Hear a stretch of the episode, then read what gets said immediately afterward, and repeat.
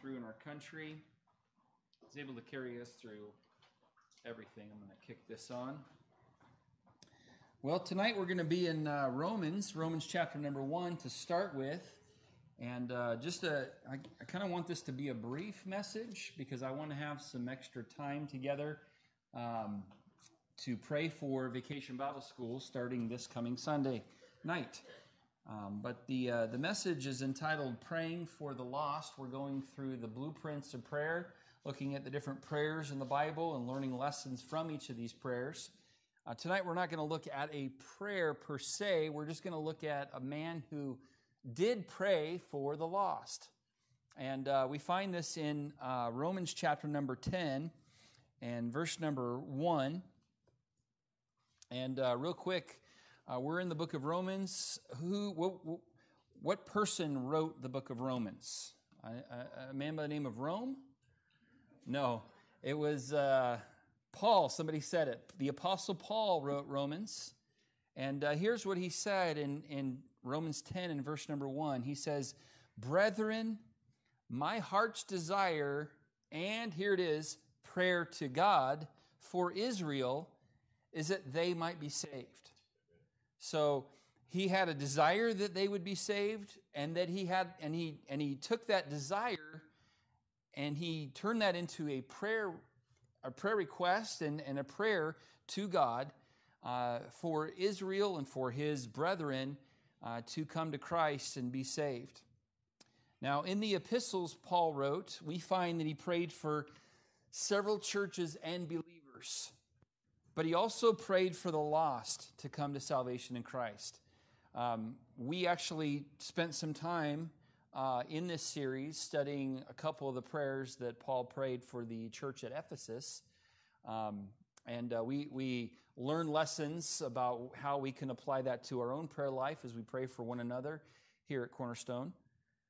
Uh, but uh, he also uh, had in his prayer life a prayer time for the lost, for Israel.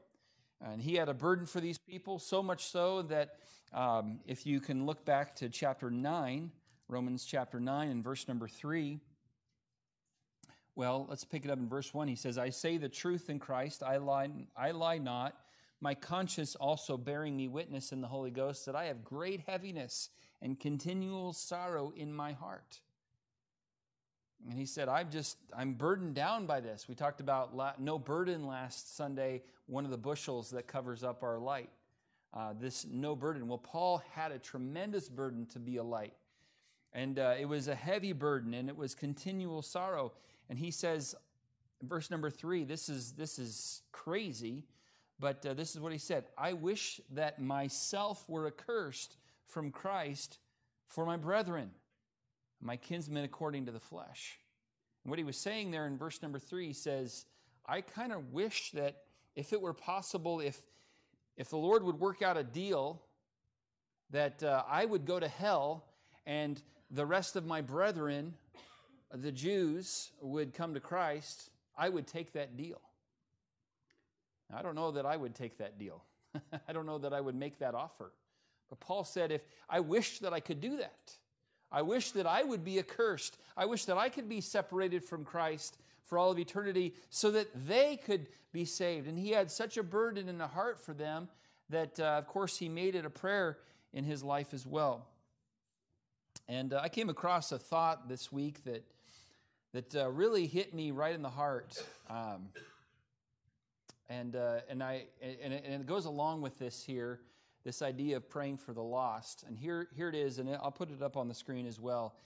We often pray more for saved people to stay out of heaven than we do for lost people to stay out of hell.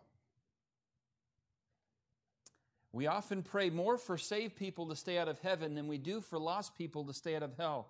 And, and when we pray for saved people to stay out of heaven, when we do that, it's like people who are not doing well physically who are saved and and uh, we have we have big prayer meetings to try to hey lord please help them to recover we don't want to lose them and no, there's nothing wrong with that but we do that more than we spend time praying for those who are on their way to a christless place called hell and uh, that was a pretty convicting thought that I came across this week. Uh, because I know that I am guilty of that personally. I'll uh, spend more time praying for those who are going through physical trials and difficulties who know the Lord, and uh, those who don't are just kind of a cursory thought in my mind. And obviously, don't get me wrong, praying for believers and for their health is a good thing, and we're even instructed to do so in the scriptures.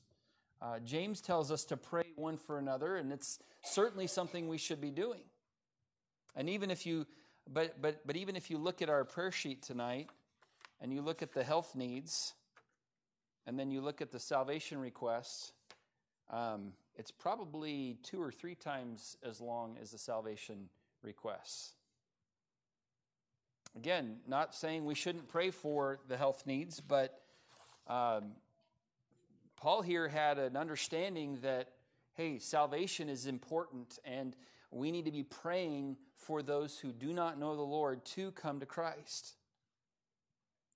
Now, tonight, I want to just encourage us all to simply have a balance when it comes to praying for people. Again, not saying we shouldn't pray for financial needs and for job situations and um, you know, you know, pray for my so and so who is going through this trial. Certainly, those are worthy prayer requests, but let's not neglect the most important one, I, I suppose, is the salvation of our loved ones and friends and, and family and, and those around us. So, tonight I want to share with you five practical ways that we can pray for the lost and I want to try to do these uh, quickly. I think we can, but let's let's try. All right. Number one, uh, pray with confidence in God.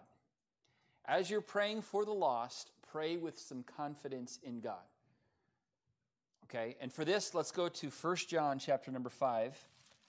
Um, right before the book of Revelation, we have Jude, and right before that, we have the 1st, 2nd, and 3rd John. If you find 1 John chapter number 5,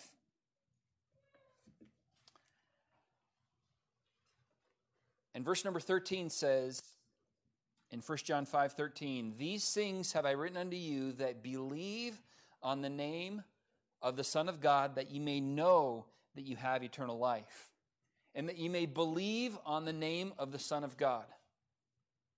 So he, he says, John does, uh, the, the reason I wrote this book is so that you would believe and that you would, once you do believe, that you would know you have eternal life.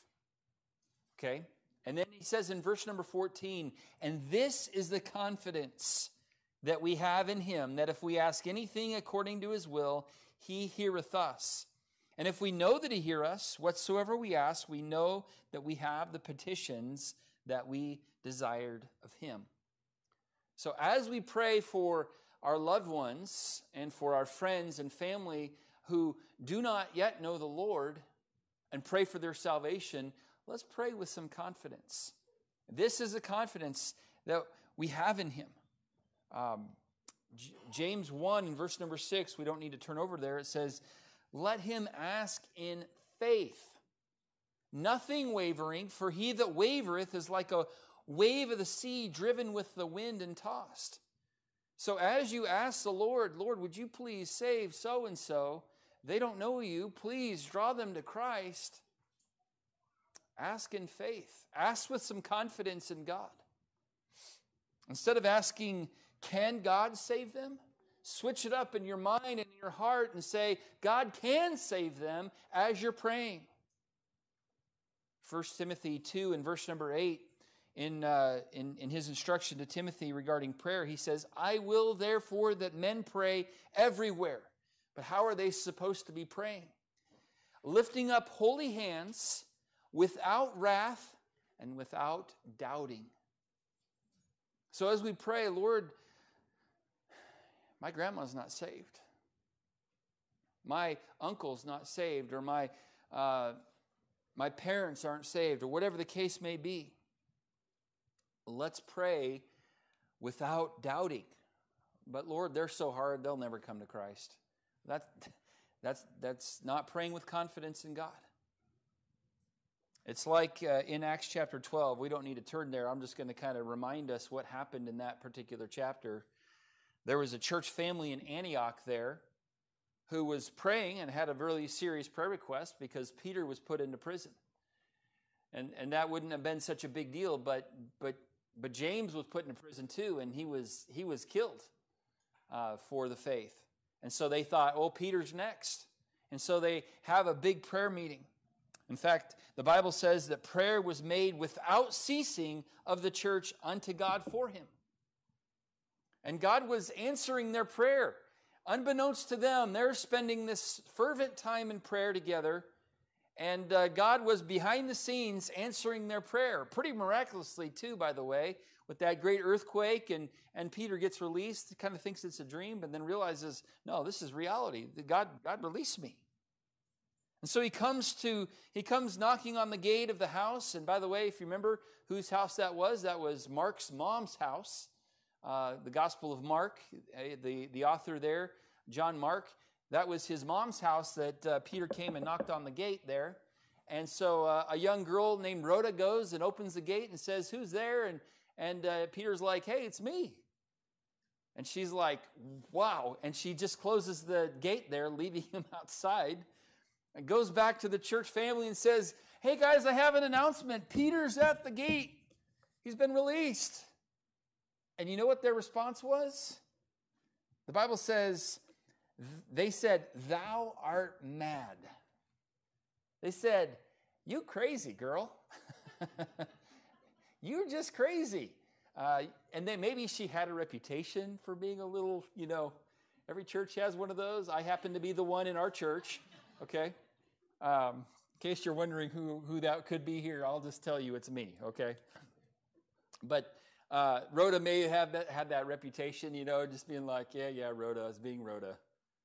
But she, she was like, seriously, he's, he's there. And uh, the, the whole idea here is there was a lack of confidence that God would answer their prayer. They were too busy praying to really have faith in their prayer. And so I want to encourage all of us tonight to pray with confidence for the lost. Um, pray in confidence in God for saving the lost. Uh, one day, George Mueller um, he was a tremendous uh, prayer warrior, and I've shared this a few times already since being here. But uh, George Mueller began praying for five of his friends for them to come to salvation. After many months, one of them finally came to the Lord. Ten years later, two others were converted. It took 25 years before the fourth man was saved. Well, Mueller continued to persevere in prayer until his death for the fifth friend, and throughout those 52 years, he never gave up hoping that he would accept Christ and never gave up confidence that he would indeed come to the Lord. Well, his faith was rewarded, for soon after Mueller's funeral, that last one was saved. So, uh, just encouragement for all of us to continue having faith that God can and not wondering if God if God can. See, there's a big difference. So have faith in God, and when you pray for your unsaved loved one, friend, neighbor, person in your life, pray with confidence that God will save them. Uh, number two, so pray with confidence. Pray, number two, pray consistently with God's will. Pray consistently with God's will. 1 John chapter 5 and verse number 14. This is the confidence that we have in him that if we ask anything according to his will, he heareth us. So we know that uh, as we, if we know what God's will is in a certain situation, and we pray according to that, we know that God hears us. Um, does he, you know, he, I'm sure he hears every prayer that we pray, but um, will he answer every prayer that we pray? No. Um, Lord, please give me a brand new Ferrari. He may not answer that prayer right now because that may not be according to God's will. That may not be God's will for me now. Okay? Maybe next week. And uh, somebody will give me a. I remember when I was a, a younger guy, um, a teenager, one of my uh, football heroes uh, drove a black with a chrome accent Mercedes Benz sedan. And I was like, man, I, I was like all into Mercedes, and so I wasn't praying for it. But uh, when my parents said, "All right, well, Christmas is coming. You know, let us know if you want to do a little list." I put Mercedes Benz on there. I, I think I was like 15, 16 years old, like getting ready to drive. Like, I'd like a Mercedes Benz. And uh, so they shared that with my, with my grandfather, and he got me a Matchbox Mercedes Benz for Christmas. So uh, it, my, my, my wish was granted, it just wasn't exactly how I thought. And, and, and a lot of times that's the way it works with prayer too. Um, uh, but when we pray according to God's will, uh, the Bible says He hears us in verse 15, and we know that He hear. And if we know that He hear us, whatsoever we ask, we know that we have the petitions that we desired of Him. That's pretty amazing. Now we know that God's will um, is that the lost would come to salvation in Christ. Part of God's universal will for all of our lives is that we would be saved.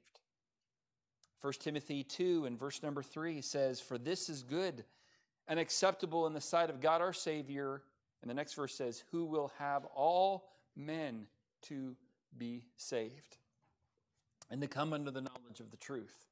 So God's desire and will for our lives is that we would be saved and that we would come under the knowledge of the truth. And we know that that's God's will. And so when we pray for lost people to come to Christ, we can have the assurance that we are indeed praying according to God's will. We are praying consistent with God's will. 2 Peter 3 9 is another reference. Uh, the Lord is not slack concerning his promise, as some men count slackness, but is long suffering to us, word, not willing that any should perish, but that all should come to repentance. So, again, here another uh, instance where we know that God desires that everyone would be saved.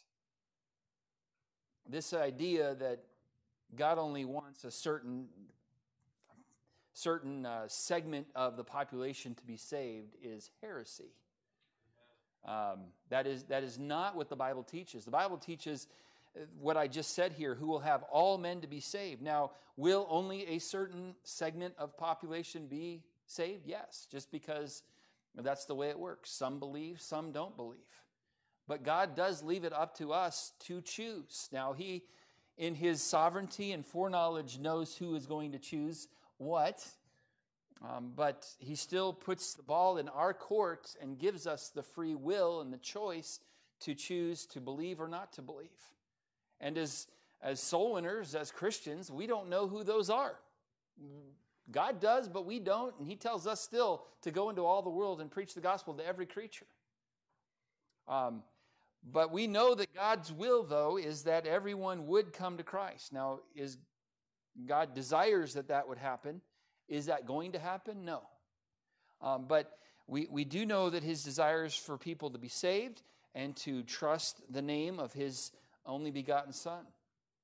And we are instructed to pray according to God's will and to pray consistent with the will of God. And when we pray for our unsaved loved ones to come to Christ or for uh, the children that will be coming in, uh, Vacation Bible School here in a few days, uh, for them to get saved, that is according and consistent with God's will.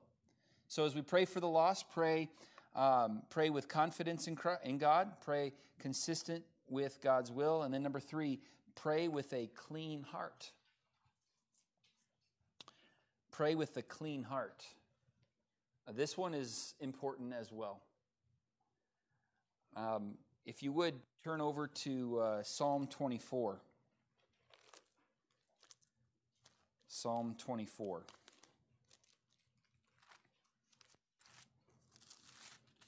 We're going to look at a couple uh, verses here in the book of Psalms under this thought but pray with a clean heart. Psalm 24,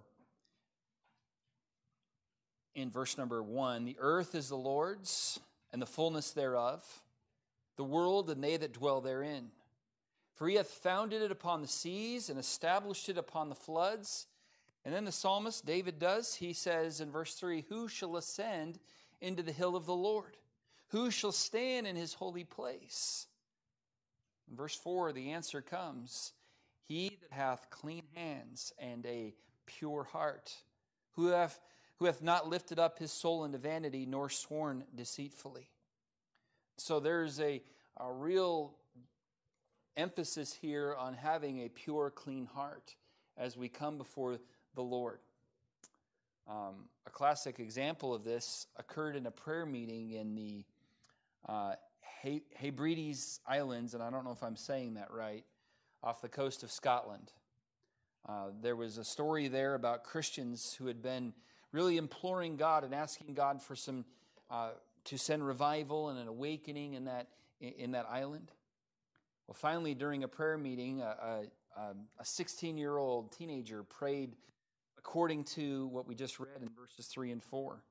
He that hath clean hands and a pure heart, and began getting his life right with God right there in that prayer meeting.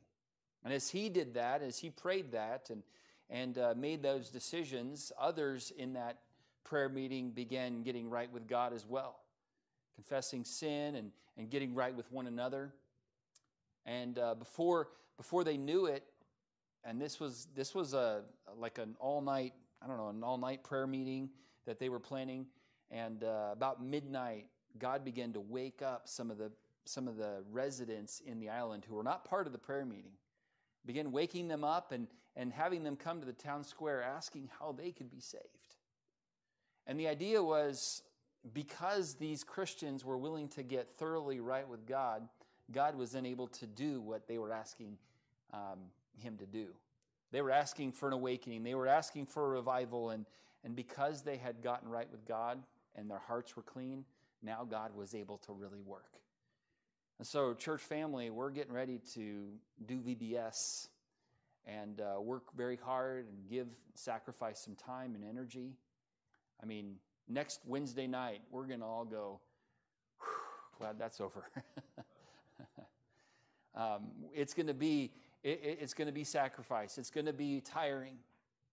But we're going to want God to use that time. We're not going to want to waste all of that energy when our hearts are not right with God. And so I want to encourage you to prepare your hearts and to make sure your heart is right with the Lord before we go into VBS on Sunday night.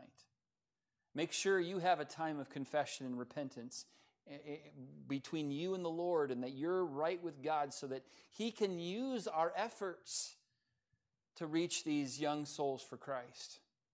Uh, let's not go into them uh, this week with, uh, with sin in our heart. We want to we want to be praying uh, for souls to be saved, but we need to make sure that we have a clean heart as we do so. Psalm 68, verse number 18. If you turn over there real quick, this is the last verse we'll look at here under this thought Psalm 68, verse number 18. That is not even close to the right reference.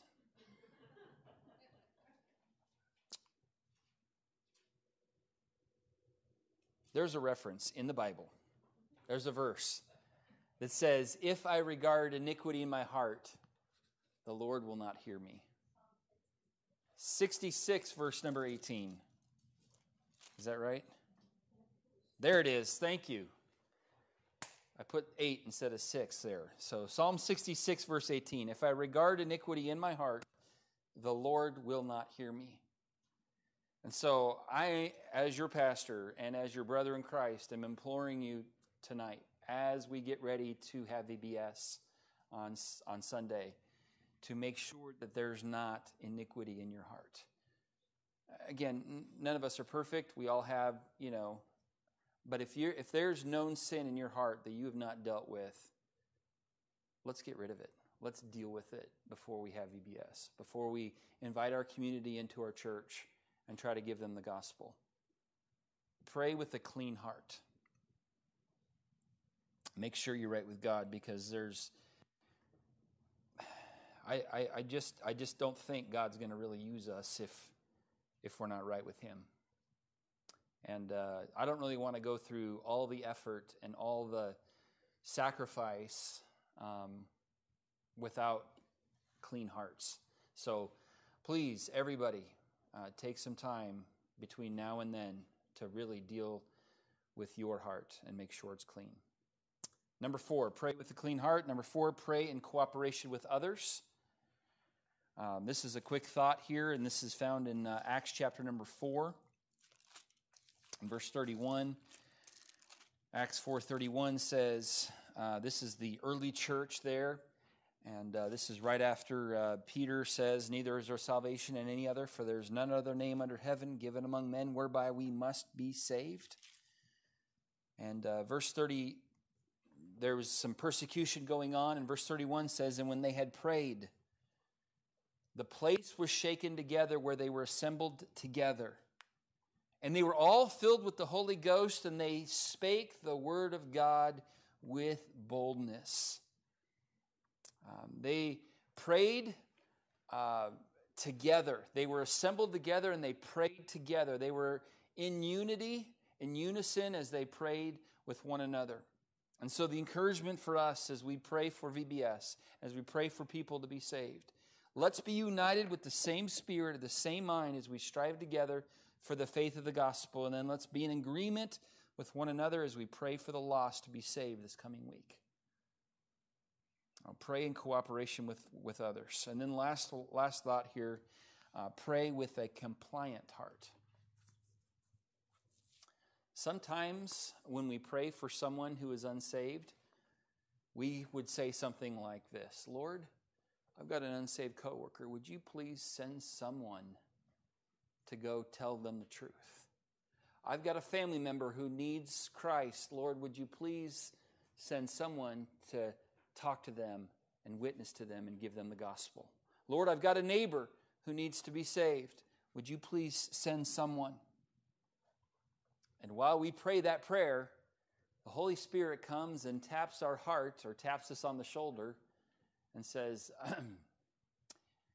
You know who uh, I'm sending to go do that? Uh, you'll find out if you go look in the mirror. Uh, because perhaps God does want to use you to be the one to go and witness. And uh, are we going to have that compliant heart as we pray? Lord, please, would you send someone else? That's how I'm going to start praying now. Would you please send someone, not me, to go witness to them? No, have a compliant heart, a willingness to be the answer, perhaps, to your prayers. A lot of times we put it off on someone who someone random that we don't know and uh, god does sometimes do that but many times he wants to just use me and you um, isaiah I, I, like isaiah isaiah chapter number six you don't have to turn over there but um, here's what uh, god was kind of asking the question here he said uh, well whom shall i send who will go for us? You know, whom, whom, whom am I going to go send to go tell the people the truth? Who's going to go for us? And then Isaiah said, Don't send anybody else. I, I want you to go ahead and send me. I want to be that compliant heart. I want to have that compliant heart to the leadership of the Holy Spirit as I pray for the lost. So there you go. Five ways we can pray for the lost. Um, I just like to end by saying this uh, Charles Finney, most of you have heard of him. He is a name most uh, known to most people who has studied the mighty movements of God in, in, in the country. A former lawyer turned preacher by the call of God, Charles Finney was one of the key figures during the Second Great Awakening in the 19th century America which touch virtually every aspect of life in this country. Charles Finney is sometimes called America's foremost revivalist, and there's no doubt that God had his hand on him. The seven years in which Finney was an evangelist, seven years is all, but uh, what a mighty seven years they were. There was an estimated 500,000 conversions, so a half a million people came to Christ during those seven years of his uh, evangelistic ministry. His ministry in Rochester, New York from 1830 to 1831 has been called the greatest year of spiritual awakening in American history. Someone did a follow up study of those reportedly converted under Finney's preaching and found that years later, 80% of those who made professions of faith gave evidence of true life change all those years later. But what's more, there were immediate effects felt in the social structures of entire cities and townships. By every standard we know that is extraordinary. How do you account for the effectiveness that visited this man and his ministry? Obviously, it's God, but uh, to what can we attribute the amazing harvest that God accomplished from his preaching? If you were to ask Charles Finney, he will point to one man who partnered with him in his crusades. And that man's name was Daniel Nash. Daniel Nash joined himself to Finney for the purpose of prayer. When Finney was invited to speak in a city, Nash would arrive three or four weeks early, rent a room, find a small group of like minded Christians to join him, and he started a public or a prayer meeting to plead with God for souls. Well, once the public meetings began, Nash usually did not attend. He and his group instead would stay hidden away, agonizing in prayer for the conviction of the Holy Spirit to melt the crowd. On one occasion, Finney himself noted in his journal that when he arrived in a particular town for a revival, he was met by a lady who ran a boarding house. Brother Finney, she asked, Do you know Mr. Nash? He and two other men had been in my boarding house for the last three days, but they haven't eaten a bite of food. I opened the door and peeped in at them because I could hear them groaning and I saw them down on their faces. They had been this way for three days, lying prostrate on the floor and groaning. I thought something awful must have happened to them. I was afraid to go in and I didn't know what to do. Would you please come and see about them? Charles Finney replied, No, it actually isn't necessary. They just have a spirit of travail in prayer. Finney and Nash traveled thousands of miles together in prayer and proclamation of the gospel. Then in the winter of 1831, Nash took ill. And on December 20th of that year, while he was on his knees in prayer, he died at the age of 56. Charles Finney said of this dear friend and partner in ministry, he said, Said a good man to me, Oh, I am dying for the want of strength to pray. My body is crushed, the world is on me, and how can I forbear praying? I have known that man to go to bed absolutely sick for weakness and faintness under the pressure. And I have known him pray as if he would do violence to heaven, and then have seen the blessing come as plainly an answer to his prayer as if it were revealed, so that no person could doubt it any more than if God had spoken from heaven. And I could keep reading here, but the, the idea is this Finney was able to accomplish much, not because Finney was so great, Obviously, because God is great, but also because there was a man who travailed in prayer and prayed for the lost. And as we get ready to perhaps have several lost children in here on Sunday nights and Monday and Tuesday and Wednesday night of next week, um, I don't want to waste this opportunity and just go through the motions of VBS. I'd like to see God do something great. I'd like to see some of these young people come to Christ and not just get saved and make a little profession of faith and then go their way and live for themselves, but that God would really touch their hearts and change their lives. Um, but it's not going to happen if we don't pray, if we don't ask God for it. So, and I'm talking to a lot of the people who are going to be very busy ministering next week at VBS. Um, while we have a couple days to prepare, um, let's make sure that we don't forget to pray and let prayer be part of the preparation process. I, I know we're going to do some decoration and get some more flyers out and uh, do work. That's necessary, but not more necessary than prayer. And so this doesn't just apply to VBS, though, it also f- applies to our unsaved loved ones coworkers, uh, the neighbors that we see as we go out and get the mail. Um, tonight, I have to take our trash can out to the street, and uh, sometimes when you do that, you see neighbors. We really can't forget to do it tonight because there are a couple dead frogs and a dead rabbit, bunny rabbit, in our um, trash can that Mark did not put into a plastic bag. So every time you open it up, it reeks to high heaven. I mean, you could probably smell it from here. Um, so we absolutely have to do that. But if I see a, a, a neighbor out there, hopefully I have a burden for them, uh, for their for their salvation. And again, as I pray for them, Lord, would you want me to go and uh, witness to them? Uh, the answer is probably yes. All right. Well, let's pray together, and uh, and then we'll look at some of these prayer requests. Lord, we do thank you for the opportunity to gather together tonight, and uh, Lord, I pray that. Um, Lord, these uh, precious people would catch the, the biblical truth here and the, and the spirit behind it. And Lord, I do ask that you would have your hand upon uh, our upcoming Vacation Bible School. Thank you for the privilege of doing it. Thank you for the freedom to do so. Um, we didn't get a chance to do it last year, but I'm grateful that we can this year. And uh, I pray, Lord, that we would not just go through the motions, but Lord, your hand of blessing and power would be upon it, and that you would indeed change lives and save the lost. Lord, use us in a special way this coming week. And uh, Lord, we ask that you would help us to be compliant. Lord, if you want us to go personally, um, even though we may not be the teacher or assigned to that particular thing. Lord, help us to be conscious of the children around us and be willing to talk to them about Christ. And Lord, help us to have a spirit of revival in our church. I pray, Lord, that there would be uh, clean hearts, that uh, we would we would uh, do some do some good spiritual hygiene uh, this week.